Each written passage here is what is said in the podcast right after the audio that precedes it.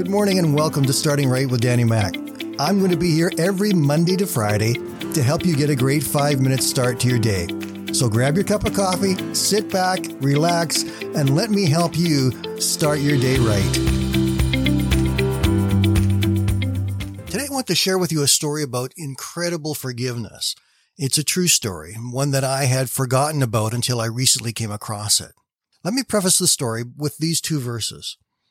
Proverbs chapter 17 verse 9 says, Love prospers when a fault is forgiven. And then down in Luke 6:27. But to you who are willing to listen, I say love your enemies. Do good to those who hate you, bless those who curse you, and pray for those who hurt you. Nickel Mines is a small town in rural Pennsylvania. It's mostly an agricultural area, but very beautiful with farmlands everywhere around. It's also a place where there's a large concentration of the Amish. These people of deep faith continue to live by the traditions of their forefathers, of loving God, of peaceful living, and hard work. On the morning of October 2nd, 2006, Charles Roberts walked into the one room Amish schoolhouse. In his right hand was a gun. He ordered the adults and boys to leave, and then he tied up 10 little girls between the ages of 6 and 13, and he shot them killing five and injuring the others before he killed himself. Terri Roberts is that man's mother. She was devastated at the news, completely overwrought and overrun by her emotions to think that her son could do such a horrible thing. She couldn't bear the thought of facing those families, of those children that her son had just killed. But within hours after the massacre, as the Amish parents were still waiting at a nearby barn to find out whether their daughters had survived or not, an Amish man named Henry arrived at the Roberts home with a message. He wanted the family to know that they did not see the Roberts as an enemy. Rather, they saw them as parents who were grieving the loss of their child too. Before he left, Henry assured the Roberts that the Amish community considered them friends and that they would be praying for them in their loss of their son. On the day of Charles Roberts' funeral, the world watched in amazement as nearly 30 Amish men and women some of them the parents of the victims of the shooting. They came to the cemetery and they formed a wall to block out the media cameras. Parents of daughters who had died at the hand of their son approached the Roberts after the funeral, offering them condolences for their loss. Then, just four weeks after the shooting, Charles Roberts' parents were invited to meet with all the families in a local fire hall. Terri Roberts, with tears in her eyes, said, one of the Amish mothers gazed into my eyes until we were both blurred with tears. We are all grieving. We're all struggling to make sense of the senseless.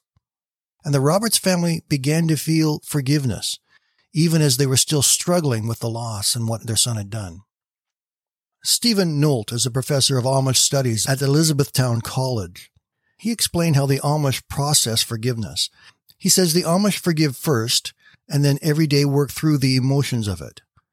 This decisional forgiveness is what opened up the space for the Roberts family to feel and to find forgiveness and friendship from the Amish. The Amish are still friends with the Roberts family. In fact, that friendship is growing. They regularly meet for picnics and dinners together, and this friendship has only grown stronger on the basis of forgiveness. I believe those Amish people have a perspective on forgiveness which is far more biblical than most of the rest of us who are Christians. The idea that you decide to forgive first and then work through the emotional part of it is far more biblical than saying, I need to work through the emotional part before I can ever forgive. And I believe that the basis for that really is in the biblical understanding of a lack of selfishness if we say that we have got to work through our emotions before we can forgive, that's putting us before the other person. But the Bible tells us that we are to put others first. So when we choose to forgive first and then work through our own emotions and our own struggles, we are prioritizing the other person and helping them to heal as well. It's not easy to do, and I can't imagine what those Amish families went through. It would be devastating, but they still knew and were able to say, I will forgive first, and I will show love to the family of this man who murdered my children. That takes a lot of strength and a lot of determination and a lot of character. I am humbled by their ability to forgive and the lessons that I can learn from them today. Maybe there's some people in your life that you need to forgive too, and you have been waiting until you feel like forgiving them. Let's take this lesson today and learn that the decision to forgive has to come first. And then we work out what's going on inside of us. Until we make that decision to forgive, the healing cannot start. And we all need to be healed. Have a great day, my friends. We will talk again tomorrow.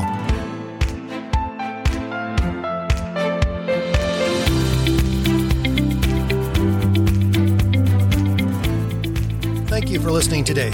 And I invite you to join me Monday to Friday right here on Starting Right with Danny Mack.